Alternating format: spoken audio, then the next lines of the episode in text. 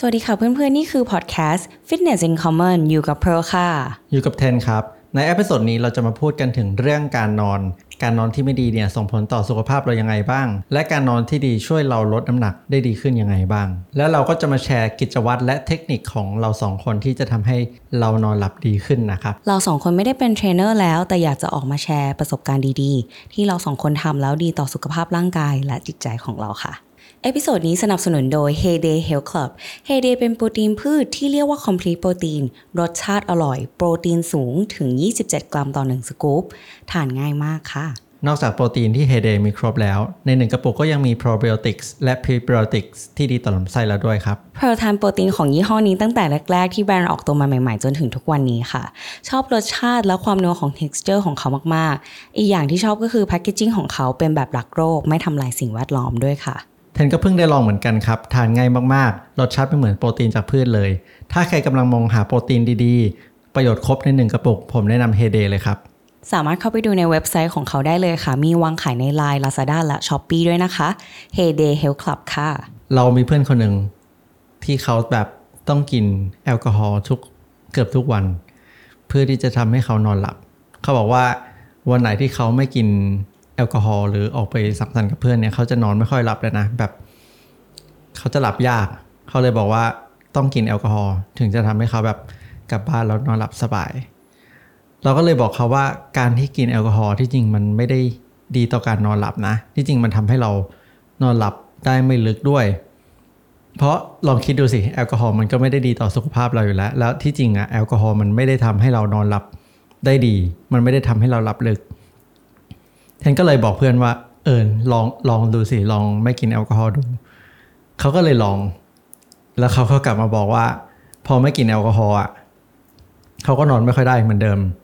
มันก็เลยทำให้เขาต้องกินแอลกอฮอล์มันก็เลยกลายเป็นวงจรอุบาทแบบเนี้ยที่เขาต้องกินแอลกอฮอล์อยู่เรื่อยๆ แต่ว่าเทนก็บอกเขาอีกครั้งหนึ่งครับว่าลองหลายๆวัน ลองแบบไม่กินแอลกอฮอล์แล้วฝืนตัวเองให้นอนให้ได้อะฮะแล้วเขาก็ทำได้ประมาณสัปดาห์หนึ่ง เขาก็กลับมาบอกเทนว่า เออ หลับหลับเขาลึกดีเขาขึ้นเขาเริ่มหลับลึกดีขึ้น และตอนที่เขากินแอลกอฮอล์แอลกอฮอล์อะเขาหลับนะ แต่เขาไม่ได้หลับแบบฝันหรืออะไร เขาหลับแค่หลับปกติ เข้าใจ ตื่นมาก็ไม่ได้สดชื่นอะไร แต่พอไม่กินแอลกอฮอล์แล้วอะเขาบอกว่าเวลาเขาหลับอะเขาหลับแบบฝันเห็นภาพชัดเจนมากอืมแล้วตื่นขึ้นมาแบบสดชื่นมากอือหืออือหือเข้าใจมากๆเลยอย่างตอนที่แบบ เวลาเราไปเที่ยวอะไรเงี้ยหรือไปปาร์ตี้อะแล้วเราต้องดื่มแอลกอฮอล์หรือว่าโอเคเราก็ enjoy drinking แหละในอีเวนต์นั้นๆอะไรอย่างเงี้ยแล้วคืนนั้นๆอะไม่ว่าเราจะเมาน้อยเมามากอะเราก็หลับนะ แต่ว่าเราจะตื่นมาอีกวันหนึ่งอะแล้วไม่สดชื่นเลยอืมเราจะมีถึงจะไม่แห้งก์แต่เราจะรู้สึกเหนื่อยในวันถัดไปทันที แล้วเราเข้าใจเลยอะพอเราต อนนี้เราไม่ได้พึ่งแอลกอฮอล์เพื่อให้นอนหลับ มันมันคนละคนละฟีลเลยนะว่าแบบว่าการนอนให้หลับด้วยการใช้แอลกอฮอล์กับไม่ใช้แอลกอฮอล์อะมันฟีลลิ่งของความสดชื่นต่างกันมาก ๆ คือตอนนั้นเพร์ลเป็นคนที่ติดแอลกอฮอล์เราไม่ได้ติดนะ แต่ก็คือเหมือนแบบว่า แล้วเราก็ไม่ได้ขนาดเพื่อนเทรนว่าเราจะต้องใช้แอลกอฮอล์เพื่อให้ให้นอนหลับ แต่เราแค่แชร์ให้ฟังเหมือนเฉยๆว่าเวลาอย่างเวลาเราไปเที่ยวอย่างเงี้ย เราก็สังเกตตัวเองว่า เออ เราก็หลับหลับลึกเลยอะเวลาเราดื่ม แต่จริง ๆ มันไม่ได้ลึก เพราะว่าพอเราตื่นมาอีกวันหนึ่งเรารู้สึกเหนื่อย อืมไม่เป็นไรอืมอืมนั่นแหละเรารู้สึกเหนื่อยแล้วก็รู้สึกไม่ได้ fresh มันก็แสดงว่าการที่เราหลับด้วยแอลกอฮอล์วันนั้นวันที่เราไปปาร์ตี้อะจริง ๆ มันเป็นการนอนหลับที่ไม่ได้มีคุณภาพที่ดีเออแล้วหลาย ๆ คนใช้แอลกอฮอล์ในการ ช่วยนอนหรือเปล่า คิดว่าทำให้เขานอนหลับเนาะเออแต่ที่ใช่จริงแอลกอใช่ฮอล์แอลกอฮอล์ตัวของมันเองอะ่ะมันเข้าไปในร่างกายเราอะ่ะมันก็เป็นสารพิษแล้วนะ เพราะว่าตับเราต้อง process มันอะไรหลาย ๆ อย่าง ด้วยแต่ด้วยตัวแอลกอฮอล์มันแล้วอะ่ะมันก็เป็นสารพิษอยู่แล้วอะ่ะเข้าใจ อย่างเราเมื่อก่อนเราเป็นคน โดยโดยธรรมชาติอะเราเป็นคนนอนยากมากมากมากคือแบบให้เรานอนแบบโอเค เราพยายามแบบ ทำมาหลายอย่างมากเลยนะ อย่างเช่น เมื่อก่อนก็จะมีแบบโอเคทำยังไงดีฉันจะนอนให้หลับให้ได้แบบพึกขึ้นเตียงแล้วคือใช้เวลาแบบนานอะกว่าตาแบบปิดตาแล้วแต่มันไม่หลับสักทีอะเราก็เคยแบบโอเคลองฟังเพลง ฟังเพลงที่มันแบบฟังแบบเขาบอกว่าเออลองฟังเสียงคลื่นทะเล ฟังเสียงโลมา ฟังเสียงป่าอะไรอย่างเงี้ยเราลองมาหมดแล้วนะ มันจะมีเสียงคลื่นสมองด้วยนะใน YouTube อะอ้าวแบบเหรอ brain wave sleep แบบเพื่อที่จะปรับคลื่นสมองให้มันผ่อนคลายแล้วทำให้เราหลับ เพราะแต่ก่อนเราก็เป็นคนที่นอนหลับยากอ่าฮะแล้วเราก็จะเสิร์ช YouTube แบบ best music for sleep แล้วก็จะฟังให้มันหลับ แต่อันนึงที่เวิร์กนะ เวลาเราฟังเพลงเอ่อ ฟังเสียงของ sound sound bowl เคยได้ยินปะ sound healing ที่เขาใช้เอ่อเป็นเป็นถ้วยหลายๆถ้วยแล้วเขาก็ทำเป็นเพลงบรรเลงอะอ๋อ ที่มันเสียงแบบวิ่งกลางวานวิ่กลางวานอ๋อใช่อันนั้นอะเราชอบมากเลย sound healing แล้วก็ sound bowl อันนั้นอะเป็นอันหนึงที่ช่วยให้เรานอนหลับได้ดีขึ้น แล้วมีอีกพฤติกรรมหนึ่งตอนที่เรานอนยากตอนที่เราแบบนอนไม่หลับ เพราะว่าสมัยที่เราสอนปั่นกับจักรยานอะ เราจะต้องออกไปสอนเอ่อตอนเย็นด้วยใช่ปะแล้วคลาสอย่างเงี้ยมันเริ่มทุ่มหนึ่งแล้วมันเป็นการออกกำลังกายที่เรียกว่า high intensity คือหัวใจเราเต้นแรงมาก เป็น cardio อะแหละ พอเรากลับมาบ้าน กว่าจะถึงบ้านก็ประมาณสามทุ่มเพราะคลาสจบสองทุ่มครึ่งบางทีคุยกับลูกค้าต่อ มาถึงบ้านสามทุ่ม เรารู้สึกร่างกายเราร้อนมาก แบบเรานอนไม่หลับอะ คือเรานอนไม่ได้ เพราะว่าหัวใจเราเต้นแรงเพราะเพราะว่าร่างกายอุณหภูมิมันยังสูงอยู่ ใช่มันแบบลาวแบบเออแล้วก็ปวดกล้ามเนื้อด้วยอะไรอย่างเงี้ย เราตอนนั้นเราก็โอเคนอนไม่ได้ โดยธรรมชาติฉันนอนไม่ได้จริง ๆ ก็คือเราใช้ ตอนนั้นเราใช้ CBD คือทุกคืนเราจะต้องแบบไม่ใช้กัญชา ก็ใช้ CBD CBD เราก็จะใช้เป็นแบบน้ำมันออยล์หรือเป็นแบบ สโมกเอาอะไรอย่างเงี้ยเป็นเวฟตอนนั้นอะคือคืนไหนถ้าเราไม่ได้ใช้อะเราจะนอนไม่ได้เลยอะอืมอืมใช่ แล้วเทนเป็นคนนอนยากไหมโดยธรรมชาติ อืม ใช่เมื่อก่อน นอนยากมากขึ้นเตียงก็คือ นอนพลิกไปพลิกมา คิดนู่นคิดนี่ นอนไม่หลับบางคืนสามสี่ชั่วโมงกว่าจะนอนหลับ แล้วเป็นปัญหามาแบบหลายปีอะเห็นว่า เกือบเกือบสิบปีได้มั้งเราไม่รู้อะตั้งแต่เด็กอะอะฮะก็คือมีปัญหาการนอนมาตลอด เราเทนก็คิดว่าเอ้ยมันปกติแหละมั้งแบบ เราคิดมากเรามีเรื่องนู้นเรื่องนี้ มันก็เลยทำให้เรานอนไม่หลับ เราเคยใช้วิธีไหนไหมที่ช่วยให้ตัวเองนอนได้หลับดีเราลองขึ้นเราลองมาเยอะมาก แต่เราคิดว่าการที่เรานอนไม่หลับอะมันไม่ใช่เรื่องที่ปกติ มันมีบางอย่างที่ผิดเกี่ยวกับไลฟ์สไตล์ของเรา หรือการใช้ชีวิตของเรานั่นแหละ มันทำให้เรานอนไม่หลับใช่ แต่เมื่อก่อนเหรอ ลองหลายอย่างมาก เราเป็นคนบ้ามาก เกี่ยวกับการนอนหลับ เราลองหนาหลายคนน่าจะลองอะไรก็คือเมลาโทนิน เราก็เชื่อว่ากินเมลาโทนิน แล้วจะทำให้เรานอนหลับ คืนไหนคิดว่านอนไม่พอก็จะกินเลยเมลาโทนินแต่ตื่นมาแล้วก็ปวดหัว ส่วนใหญ่ เคยลองแมกนีเซียม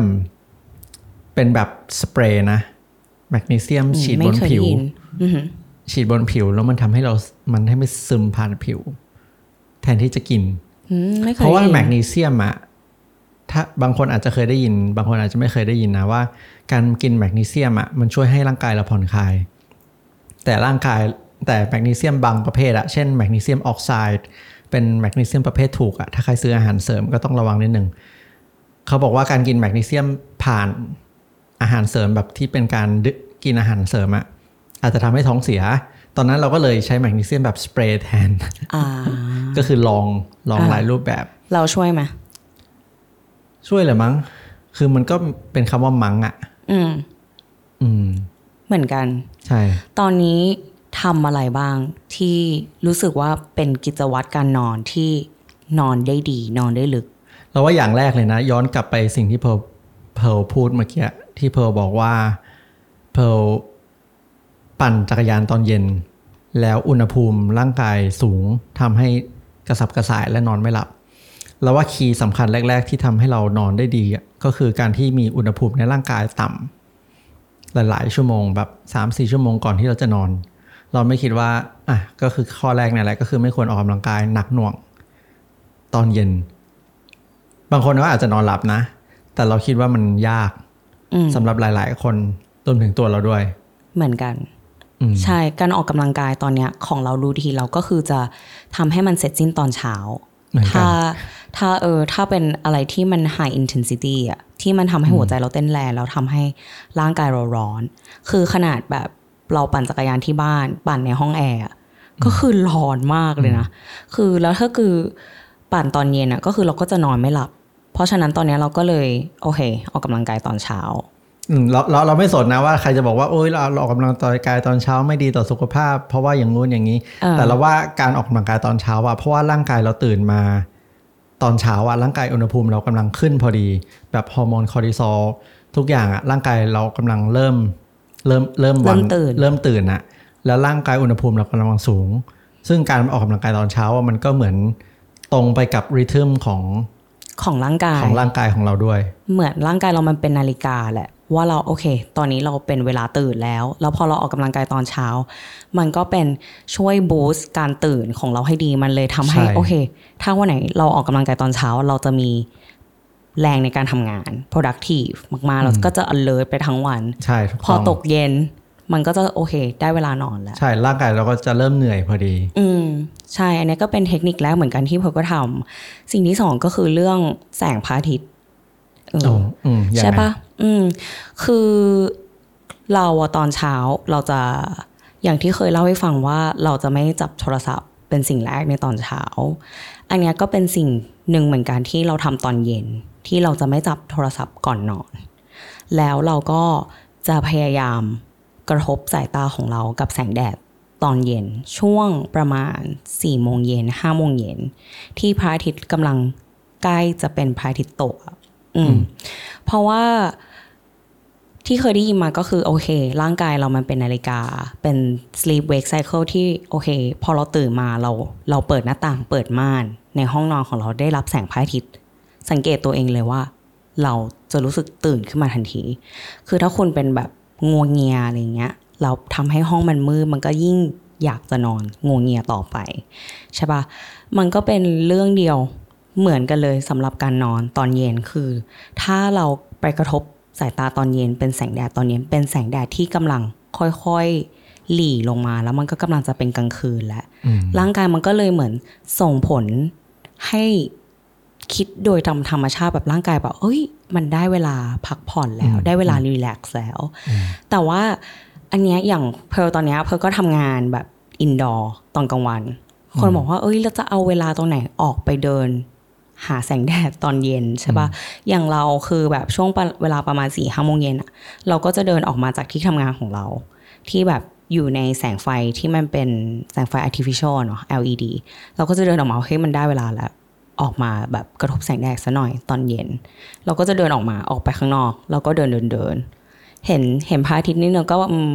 แบบรับแสงแดด เราก็กลับไปทำงานต่อ เพราะมันก็ยังไม่ใช่เวลาเลิกงานใช่ป่ะ เออ จริง ๆ มันทำได้ ถ้าตั้งใจอืมอืมการโดนแสงแดดอะเพราะว่าพระอาทิตย์อะไม่ว่าจะเป็นตอนเช้าตอนกลางวันตอนเย็นนะยังไงมันก็สว่าง มากกว่าแสงที่เป็นหลอดที่อยู่ในห้องอะที่อยู่ในตึกอะเป็นพันๆเท่าเลยนะดังนั้นการที่เราตื่นมาแล้วเราเจอแสแสงหลอดไฟที่อยู่ในห้องนอนอะหรือว่าแสงที่อยู่ในห้องทำงานอะแล้วเราไม่โดนแสงแดดอะมันไม่ได้บอกบ่งบอกให้ร่างกายเราตื่นร้อยเปอร์เซ็นต์อ่า เพราะว่ามันไม่ค่อยสว่างเท่าไหร่ ดังนั้นนั่นแหละมันสำคัญมากที่ตอนเช้าแบบเราควรที่จะออกไปรับให้แสงแดด ใช่ใช่ให้กระให้ตาเรากระทบแสงแดด แต่ไม่ได้มองตรงๆนะ อันนี้เคยย้ำหลายรอบแล้วว่า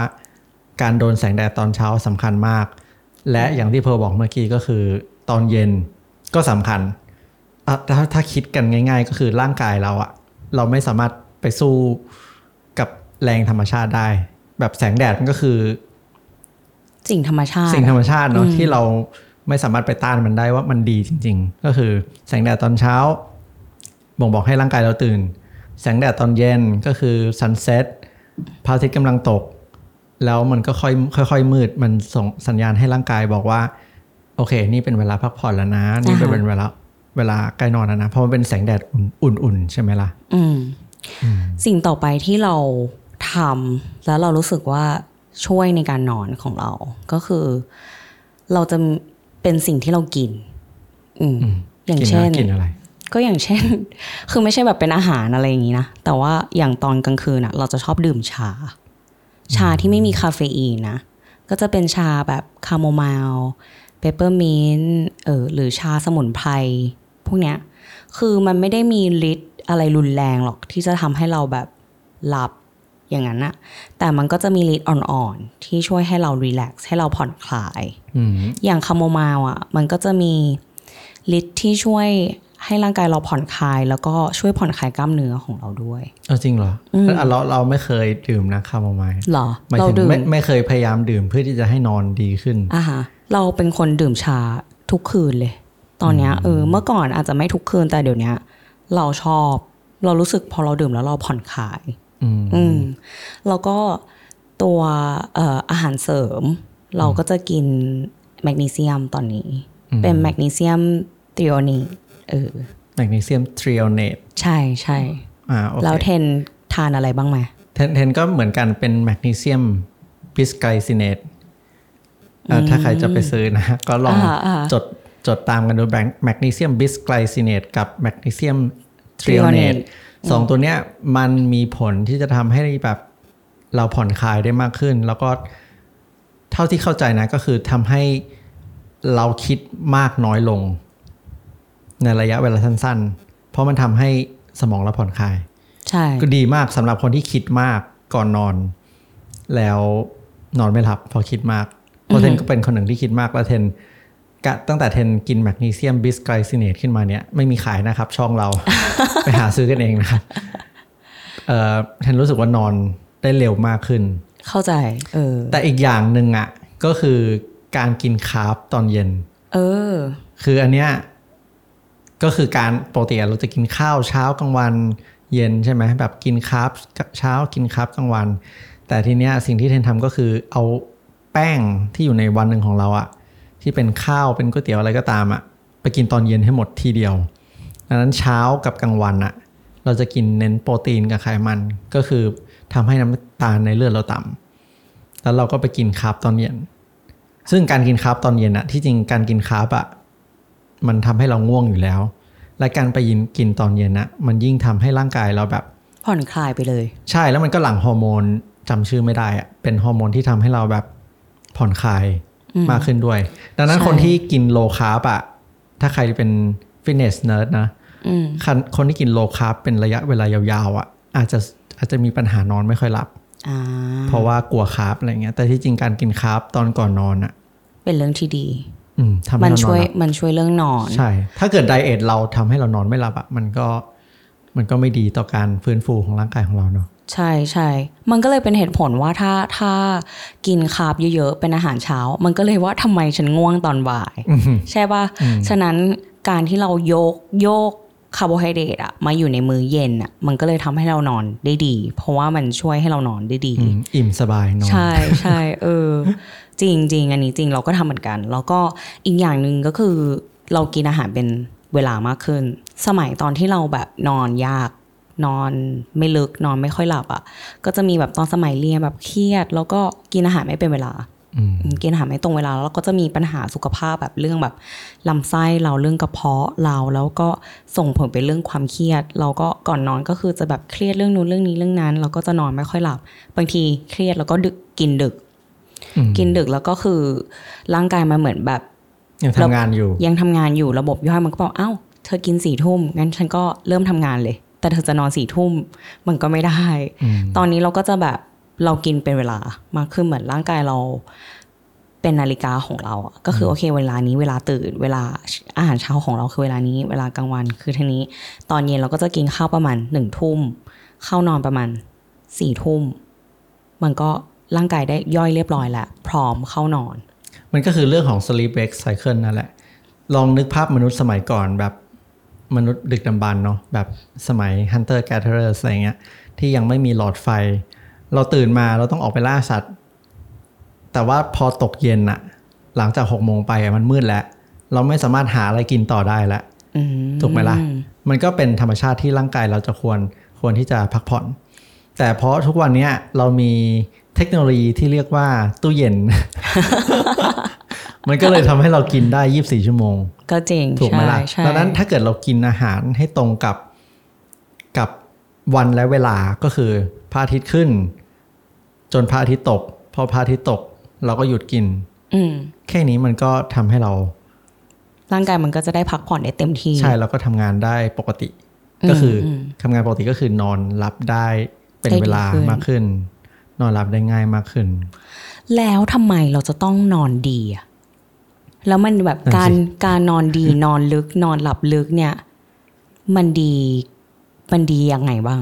นั่นสิเอ่อเทนว่ามันมีหลายประโยชน์มากเลยนะ เราสามารถพูดได้ถึงพรุ่งนี้เลยแหละ ประโยชน์การนอนเนี่ยมันเยอะมาก แต่ว่าถ้าให้เทนนึกถึงประโยชน์หลัก ๆ ที่เทนที่คิดว่าเทนชอบนะ ก็คือประโยชน์ของเรื่องสมอง เพราะการที่เรานอนพอนอนหลับคุณภาพที่ดีไม่ใช่แค่จำนวนชั่วโมงนะทำให้เราสามารถจดจำความรู้ ในสิ่งที่เราเรียนไปวันนั้นวันนั้นได้ หรือว่าในสิ่งสิ่งใหม่ ๆ ที่เราเรียนรู้วันนั้นได้ทำให้เราจดจำได้ดีมากขึ้น ในวันต่อไปสมองเราจะแบบจดจำอินโฟ a t ชันหรือ สิ่งที่เราเข้าเรียใจนรู้อะได้เข้าใจมากขึ้นเออเออ อย่างแบบเวลาสมัยเรียนคือ อ่านหนังสือกันจนดึกอะเออ ถ้าอย่างนั้นอะเออไม่จำไม่ได้หรอก ใช่ปะเราก็รู้สึกว่าทำไมเราอ่านหนังสือมาตั้งนานตั้งแต่ดึกเลยนอนแค่แบบสี่ห้าชั่วโมง แต่วันไปสอบทำไมกูทำไม่ได้ดีเลยวะอืมอืมอืมเพราะว่านอนไม่พอ ใช่ อืม นั่นแหละ แล้วการนอนเนี่ยมันส่งผลเรื่องการออกกำลังกายด้วยนะ อืม อืม โดยเฉพาะแบบ คนที่ออกกำลังกายอย่างพวกเราก็คือ ถ้าเราวันไหนเลยเราไม่ใช่วันไหนอะ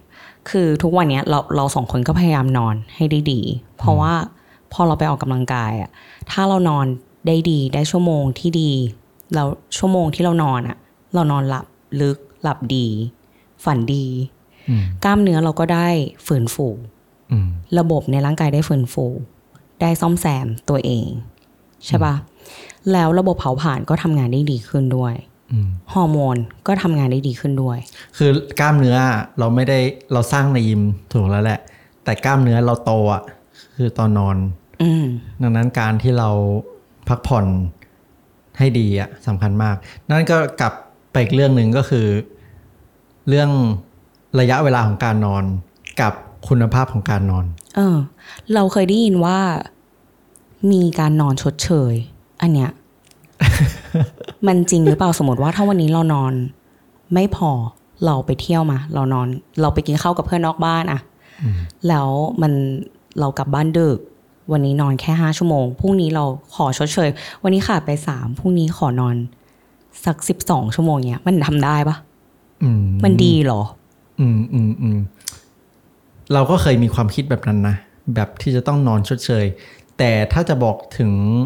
ประสบการณ์ของตัวเอง และความพยายามที่จะนอนให้ดีขึ้นของเราอะ